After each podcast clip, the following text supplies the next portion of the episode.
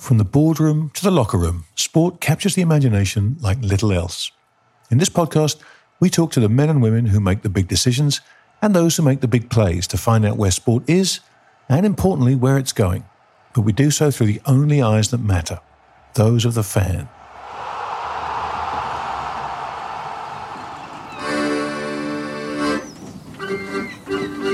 And a very warm welcome aboard the pirate ship the Rive Gauche and to the Captain's Table podcast, brought to you by Are You Not Entertained and the brilliant sport and entertainment team at Howden Insurance Brokers. I'm Giles Morgan. I'm not actually a captain, or indeed a pirate, but a vague ancestor of mine, Captain Henry Morgan, actually was one, and his family all came from Wales as well. For 30 years, I've been lucky enough to travel all over the world as a boring old marketing suit in the sports industry. And along that journey, I have got to rub shoulders with the good, the bad, and the ugly from the world of sport. Having ditched the pinstripe suit for breeches and the red waistcoat and cutlass that befits a pirate captain, I set out to create this podcast where I simply ask my special guests from the world of sport to share their own personal memories of being a sports fan and how that passion has affected and shaped their lives. Okay, well, uh, hoy there, my hearties, and a warm welcome back on board my pirate ship, the Rive Gauche, and for another episode of The Captain's Table, a show that is brilliantly supported by the sport and entertainment team at Howden Group, the international insurance brokers who are hosting us here in their fantastic and glorious offices in the heart of the city of London. Can you believe it? It's been a year since we all met in April 22. And my goodness, so much has happened in the world of sport since then. Our last guest was Guy Kinnings, the head honcho of the Ryder Cup and DP uh, World Tour, who was a brilliant guest and many, many anecdotes. But little did he know that his world was about to explode with the creation of the LIV Golf Series. We had some brilliant feedback from that show, which is recorded in front of a live audience.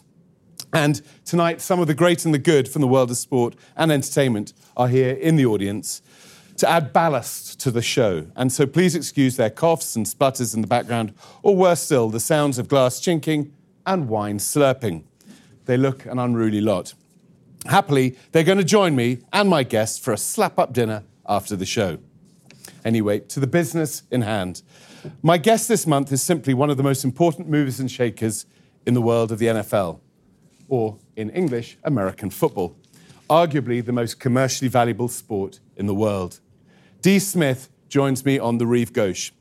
Dee is the executive director of the National Football League Players Association, called the NFLPA, a role he has held since 2009. In an ocean where catfish, piranhas, and sharks swim, he has held the post over five three year terms and was last year named one of the top 10 most influential people in sport globally. And that's really no surprise because NFL is the biggest of the big in sport. And for many of my guests in the past, the Super Bowl remains on the bucket list of so many sports fans globally. The commercial values in the sport, from sponsorship income, player wages, and media rights, are just off the scale. And along with the Indian Premier League and the English Premier League, these are the big titans of sport today. And as with all sports, the two most important components are obviously the fans and the athletes. And as the executive director of the Players Union, Dee's raison d'etre is quite simply to look after and represent those players in every aspect of their life. During his 14 year tenure, he has not been idle. He has negotiated two comprehensive collective bargaining agreements and is currently the longest serving executive director of a major sport union anywhere in the world. As the chief executive officer of the NFLPA's for profit company, Players Incorporated, he has guided annual revenues of over $200 million and witnessed the largest growth in players' marketing and licensing. In March 2020, he successfully negotiated his second long term collective bargaining agreement with the National Football League. And this 11 year deal provides players with their guaranteed highest share of NFL revenue in history, including improved healthcare, pensions, and benefits for all of the players, a 20% increase in the salaries of the core players, and reach back to the players who had previously retired with full benefits. Prior to his election as the executive director, Dee has been recognized as one of the best trial lawyers in the USA. He is a fellow of the American College of Trial Lawyers.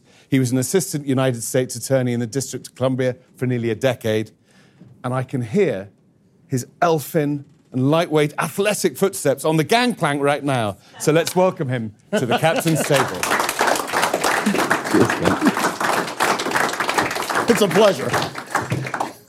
Welcome aboard. Thank you. Thank you. It's good to have you on, on the Reeve Goshens, the captain's table. Well, Make yourself at home. You comfy? Feels a little unsteady. Yeah, well, but uh, there you go. Thank you. Feel better Uh, already. And um, please be aware of all the pets and the dogs. Uh, the parrot, uh, John, um, he squawks a bit.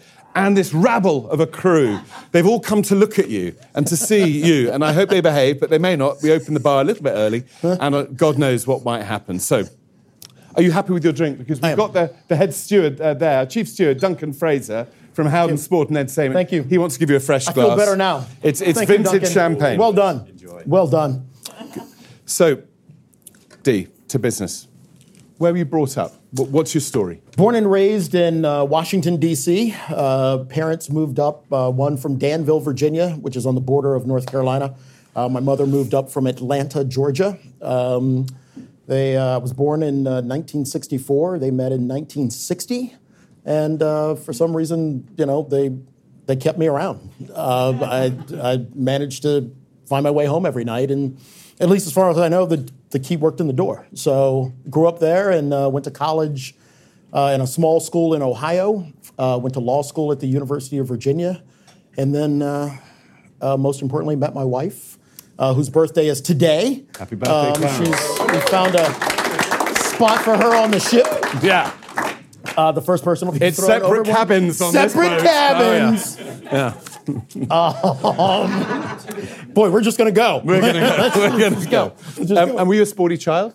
I was. Uh, I played uh, basketball uh, and played football. My high school football coach would probably say that I was the worst football player he's ever seen. Virtually everybody in the stands felt the same. My parents felt the same, which was also kind of odd. But uh, yeah, I grew up playing uh, playing sports, ran track in college, and then um, And as a fan of sport, when you were a young lad and Yeah. you've got sport around you, who, what were the sort of the, the, the influences of sport that really got to you? That I grew up in Washington D.C., so everybody comes out of the womb in Washington D.C. a fan of the Washington football team. So the fans that I was, you know, with my my parents, we were diehard. They still are diehard football fans. I grew up with players like Sonny Jurgensen and um, Larry Brown. Later on, Joe Theismann. You know, winning the the championship. And uh, did you get to go to games? Did you see Oh yeah. games? So uh, we grew up in the shadow of RFK Stadium, Robert F. Kennedy Stadium, which you know now is a decrepit, falling apart. It looks a little bit like the ship, actually. Yeah. Thanks for that. Yeah, I'm trying. it's I all try. right. It's uh, we're trying to keep it a family show. Howden are trying to re- repaint it as we go. There we go. RFK was one of the smallest stadiums in the National Football League. I think at capacity, maybe 55,000 people. But my, my dad had season tickets, uh, started going to those games in the early 70s. One of the best places to be on earth on Sunday morning. Yeah. Absolutely one of the best. Fantastic. And who are your earliest sporting hero? Who is on the poster on your bedroom? But if I'm allowed to ask this, a bedroom wall. I was going to say Pam Grier, but you said sporting. well, you're saying sporting. Uh, yeah. Um, never mind. Uh, Come back. Larry, I'm back. You're back. I'm back. I'm back. Uh, Larry, it was close. Larry Brown was a fantastic Hall of Fame running back for the Washington team. Joe Theismann uh, was a great quarterback. Um, there was a defensive back named Brig Owens who um, was a defensive back who I wore his number when I was in high school. Uh, later on, we got to be good friends, and he was actually the person who talked me in to accepting this job. Yeah, think about that, right?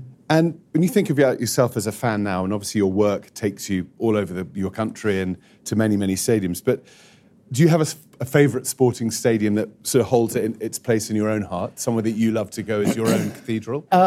You know, it was RFK um, that closed. After that, I, I have to be dead honest. One of the most beautiful stadiums I've been in where I felt an intimacy was, was Tottenham Stadium. I like stadiums that remind me of RFK. They're close. The sight lines are great. You feel like you're on top of everybody. Sort of a lusty, throaty way in which the fans can um, can achieve. I mean, we have a number of great stadiums for football. SoFi Stadium is beautiful, but a little antiseptic for my purposes. I think we need to take you to Cardiff, which is in Wales. I'll, So- I'll so- go. so You, you, you, you had me at someone hello. in this. There'll, there'll be someone in this room who can get you to Cardiff, which is, I think, it's a vertiginous stadium, Mm. a lot of beer. It's a very special place uh, as well. I think stadiums that um, where you feel the ethos of what the fans bring. That's what I love. I mean, what happens on the field, what happens on the pitch, is what happens on the pitch. But you know, there's some stadiums where you just actually feel like you're a participant. You're partaking in a in an almost solemn, sacred event. That's where I like to go. And I think I know the answer to this. So, if you have the choice of watching, say, a football game, football sounds like your, your, your number one love. Do you prefer to be in a, in a bar? Do you prefer to be at home on your sofa, chilling out with a decent bottle of red or white? Or do you like to be right in it in the stadium? Uh, at home with a glass of tequila. So, uh, well, you asked. I did. and you delivered. And tell me, are you emotional? Have you ever cried watching sport? Oh yeah, I, I mean, I can probably not a lot. I mean, I can remember when the Washington team lost the Super Bowl to the undefeated Miami Vikings. I remember crying like a child. Probably the last time I cried though at a game. My son played five years of lacrosse for Maryland. Thankfully, won a national championship his last year, but the year before lost the national championship by one that was the last time I cried at a game. Uh, primarily because you realize that then as a dad, you know, you're a great fan and you're loving every moment of the game and, and your highs, lows, everything. But then when you watch your son lose a national championship by one, you realize, okay, now you have to become a father and you have to put him back together. Yeah. So uh, that was it. But other than that, I think the last time I cried for a sporting event was uh, probably running out of tequila. so. And if the RFK Stadium was still there, I haven't watched a lot of sport in America, but I'm known for my eating.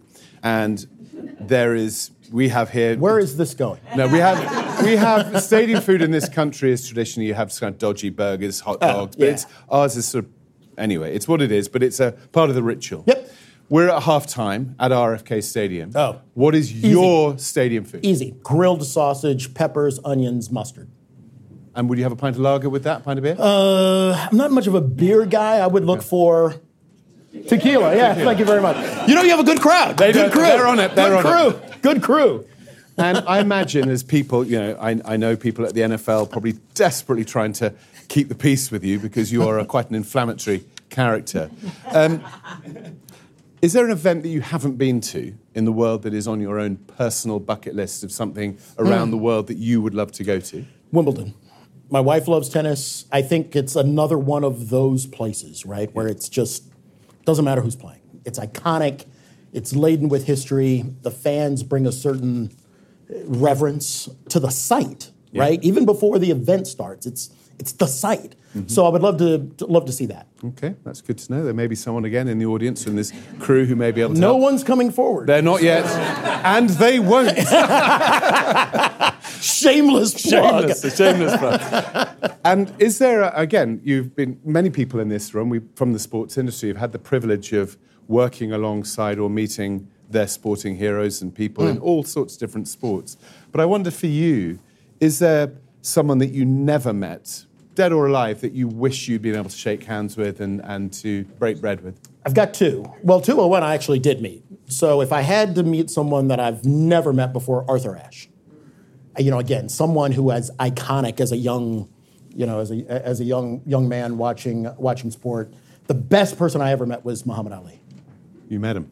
Muhammad Ali was uh, it must have been 1987. Stop it. People are doing the math. I'm 35 years old. Um, uh, I was in law school, had a wonderful professor named Steve Saltzburg who taught us constitutional law. And uh, uh, the day's lecture was on the Supreme Court reversing Muhammad Ali's conviction for avoiding the draft. And he said, We have a special guest, and it was Muhammad Ali Wow.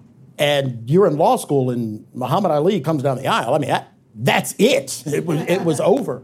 So um, he lectured, uh, gave a great lecture. And how was that? I was going to ask, how was the lecture? it was fantastic. Was he? I, I- you know, I was dreaming, but but it was fantastic. We went um, because I was, you know, okay, I was the teacher's pet. Um, six of us went to lunch with Muhammad Ali afterwards, and to this day, my most prized possession is a note to D. Smith from Muhammad Ali.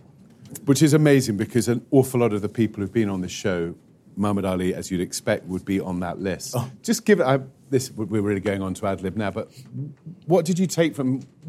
I think he was voted the 20th century greatest athlete, and he for all sorts of reasons. But was there a presence to the guy that you've never seen before? What was it? I think it was a, a, a convergence of you know four or five different things. Well, first, you know, he's someone I saw as an iconic athlete as a kid, um, so that's kind of the first frame. Second, the way he fits in the civil rights movement is one of those stories that frames the role of sports in in society.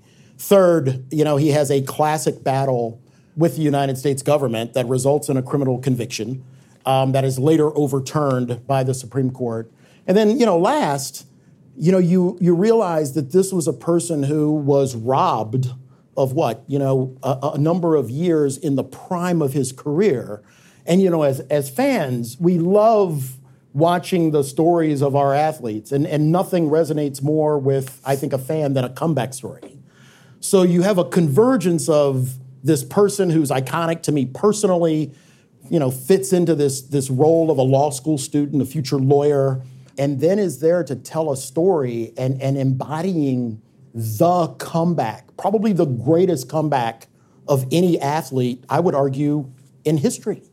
Um, they're live, and, and the fact that he comes in and he's humble and he was funny and he was witty, but this pure understanding that an athlete, you know, and, and I was not a particularly good one, but what athlete lives in a world where they choose to do something that puts the majority of their career on hold? No athlete does that. And, and to see a person who made that choice, suffered those consequences for a higher ideal, um, I'm not sure I have met, I've met some tremendous athletes. I'm not sure I'll ever meet uh, a, a, an athlete that meant more to me in a moment than him. And where do you think that? I'm really. I want to drill into Man. this. Where, where do you think that conviction came from? From the young Cassius Clay? I mean, was this something that was born, that it was nurtured through his upbringing? Because that defined him. All of the, the things you defined him. But where does that come from? Do you think? In a man, I, I in- think in it has being? to. I think it has to come from where an individual person finds himself at an individual moment in history. And you know, and I've seen every documentary. I was, you know, thankfully on a on a Bob Costas show uh, with his daughter uh, now about three years ago when when they launched the the, the most recent uh, Ken Burns documentary. And if you haven't seen it, it's tremendous, uh, much like anything Ken Burns does. But um, you know, she tells the story of him coming to grips with um, his role as an athlete, um, his place in society, but also his personal religious conviction. And, and remember, I mean, this wasn't a this wasn't a polar choice for him. I mean, he could have easily gone into the military and done what other athletes have done. You know, they do the you know the circuit where they're certainly not going to combat. So he had that as an option. He walked away from the easiest option. And I I think that has to be a personal decision because, as someone who represents a group of athletes who have a career expectancy of about three and a half years, very few of our players, if any, would ever choose to remove themselves from that stage in that moment for something higher, bigger, more significant, and more impactful than sport. Amazing. One of the questions I ask, and, and maybe this guy will he'll get he'll get into this, but I don't know if you. Well, I think you play bad golf. You Yeah. I play the Horrible worst golf. Well, then we will. I see you and raise you, my friend. well, I, I, there's enough people in here. I, I, I have friends. I have friends. Not very good ones, but No, I do they have friends. Or tennis, or paddle, or whatever. I mean, if you had a a, a foursome that you could play with, whether, let's call it golf, yeah. dead or alive, who would be the three, and you can be the captain? Uh, first, I've got to say my wife um, because she's here and I'm afraid. Yeah. If I had to choose a foursome, um, this is okay. Abraham Lincoln. I Really? mean, well, I'd, I'd carry the bag. Um, I'd probably pick Frederick Douglass uh, and Benny Hill. Benny Hill. I'm kidding. Wow. He's been cancelled. He's been cancelled. You can't have Benny I would Hill. have. Uh, I got you though. You got, I got you though. Oh, we shouldn't have gone out last night. We shouldn't have gone. I'd probably pick uh, Billie Jean King. I, I love I love people who find themselves in moments where they have to make a personal decision that, for the most part, doesn't inure to their either financial or personal benefit. Um, and and I think that that is a that's an interesting place for for us as as students of history to really figure out what it means to be a leader, how to make important decisions. I love sport, but how do we place it in our in our society? And what you're saying is with Muhammad Ali and Billie Jean, two people who shifted the sports and, and, and did so much societally and culturally. Paradigm glo- shifts. Globally. Right, right. I mean, and, and, and think again, uh, those moments were, were, were moments where someone was probably counseling them don't do this. Yeah, yeah. Right?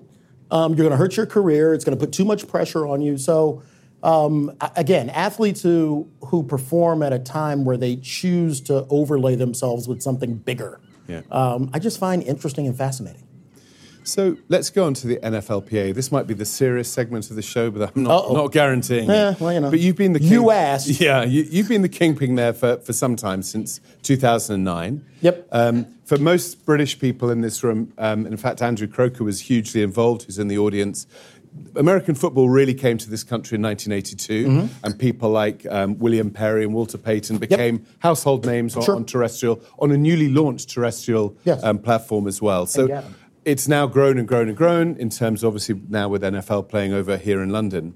But I've heard on podcasts before you've talked about you were there to look after, represent, and improve the life of the labourers, Right. which were the, the, the players, because they lived within a world of owners and there were workers, and the owners were significantly better off. You joined in 2009, and they, were- I think at the time, they were being asked to give up their pension, 20% of their salaries, and even play an 18th game for free. I, they were being shafted. Yeah. Technical term. Yeah. You weren't from football other than being a fan, and this was the ultimate nest of vipers, of billionaires and ego. Yeah. And your career, as I've read, was going just fine. Yeah, it was good. it So- was good. so- don't don't tell my wife. So why did you dive in? Um, I, you know, you, you you get a call like that, and And who gives you the call? Where does that come I got from? a strange call from a some, search firm, and I was working at the time on um, on the Obama campaign. He won the election. I was working on the transition team for the Department of Justice, and my career was headed back to government. And uh, got a call, and uh, I I didn't return the call for about four weeks because I I, I didn't well they didn't tell me what it was, and I wasn't interested. So. Uh, when they told me what the fight was about, that piqued an interest in um, and first the unfairness of it. And and my practice at the time you know with with Heather McPhee and, and some others at at um, at Patton Boggs was representing large companies big fights.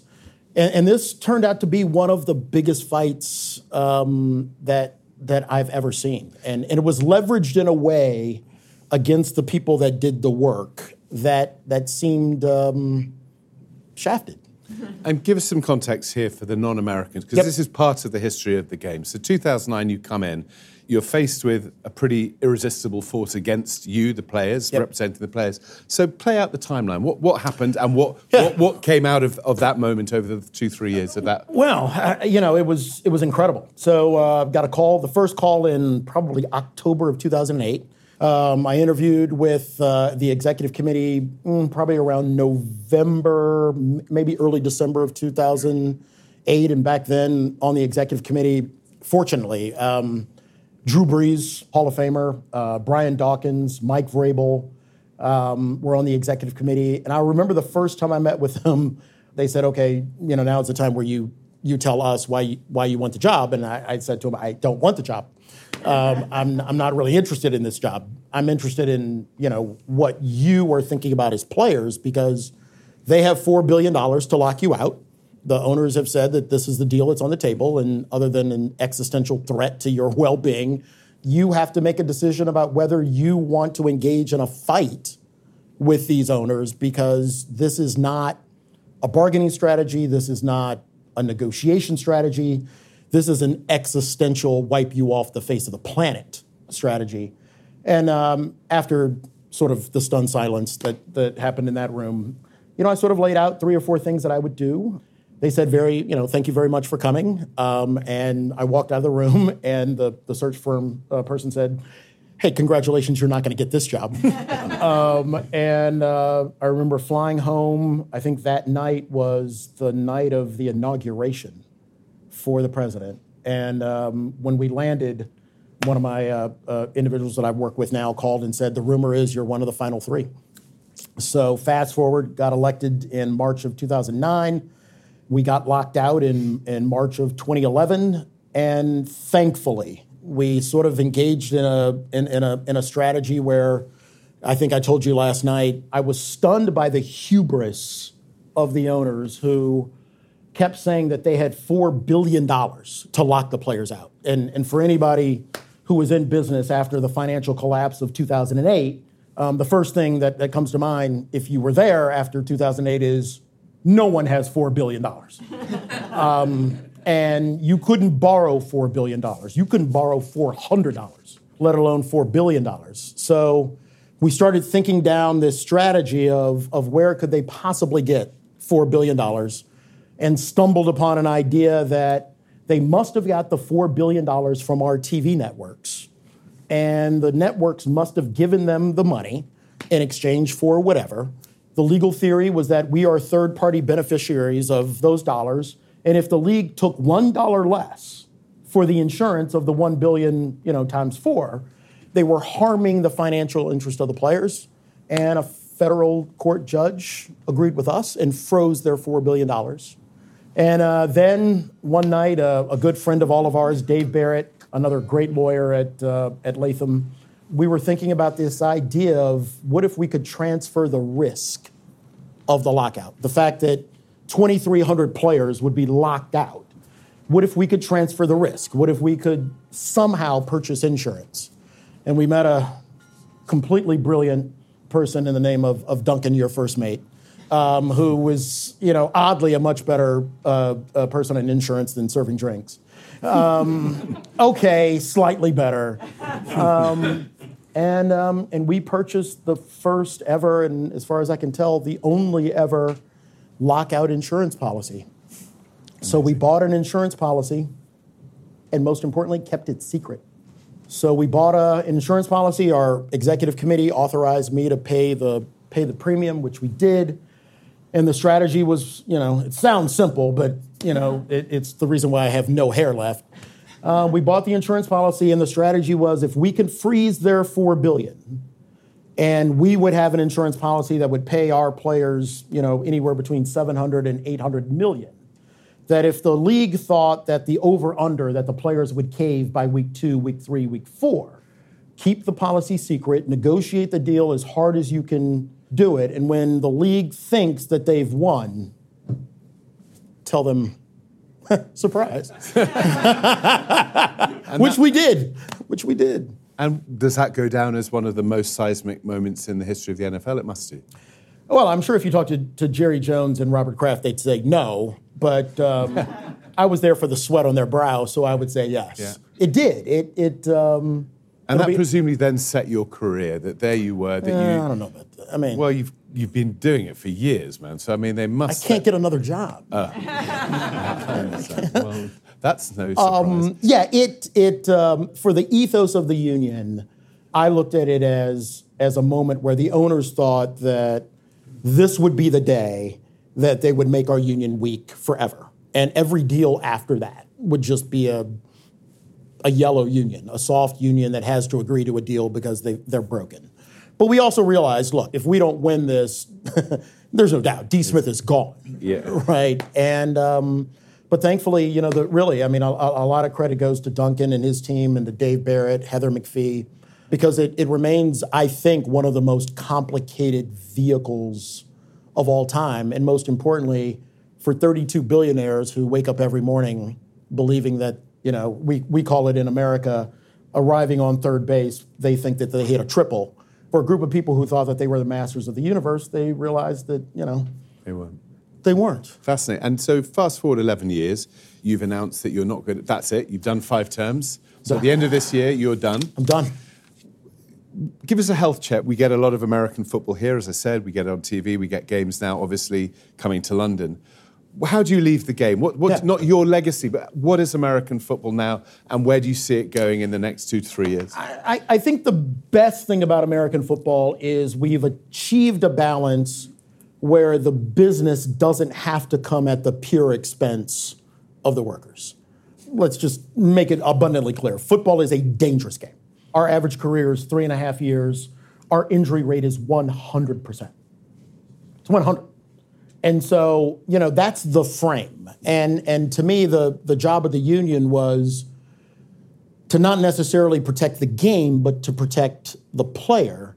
And if we can figure out a way to best protect the player, we will figure out how to manage the game. And that's what we've done. So I think the legacy will be that football is a game that's, you know, despite sometimes our best interest, um, we continue to make uh, make money. You know, revenue this year will be somewhere close to 20 billion, um, which is insane. I think the work of the union has been incredibly strong.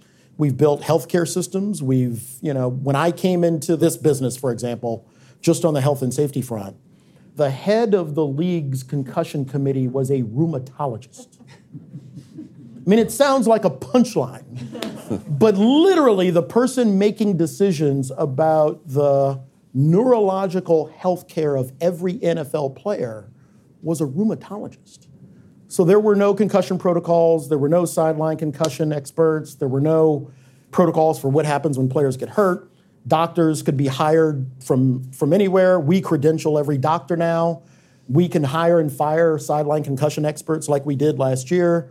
We monitor all of our health care. All of the player data belongs to the players. So we've reached, you know, I think we've reached enough of an equipoise where I think, I think we can justify the business.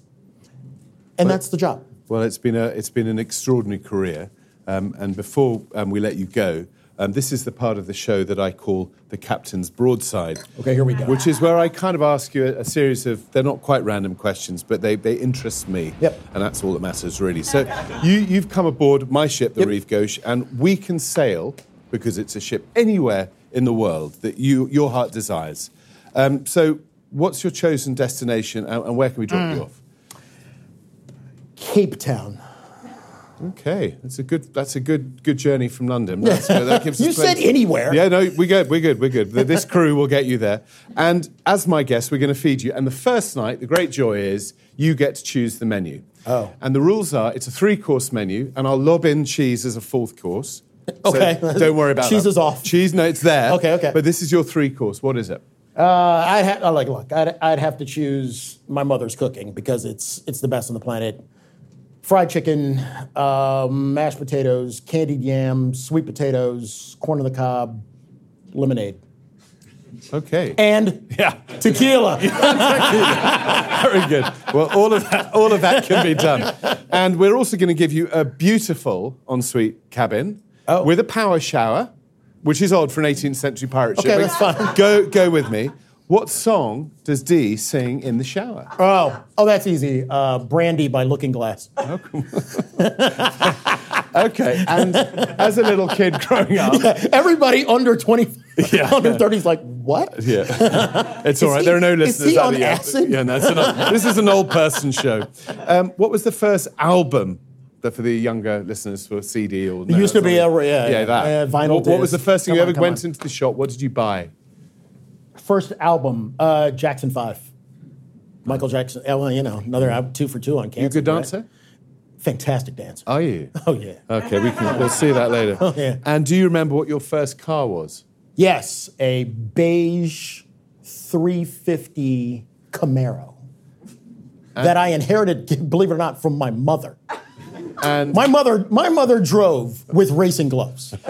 true, true. So yeah, I, uh, her, the, the, the hand-me-down car was her beige 350 horsepower Camaro. and was it your favorite car ever? Still is. Yeah. Still is. Do you remember what your? I have to say, remember. You may not. You're you're getting to an age. Do you remember what your first ever live gig was? Uh, Earth, Wind, and Fire. Interesting. Yeah. Dates you, but that's fine. And um, also, how many Super Bowls have you been to? 15. 15. 15. And- And, by the way, I know it's on everybody's bucket list. It's just okay. Is that right? I think it's just okay, and here's why.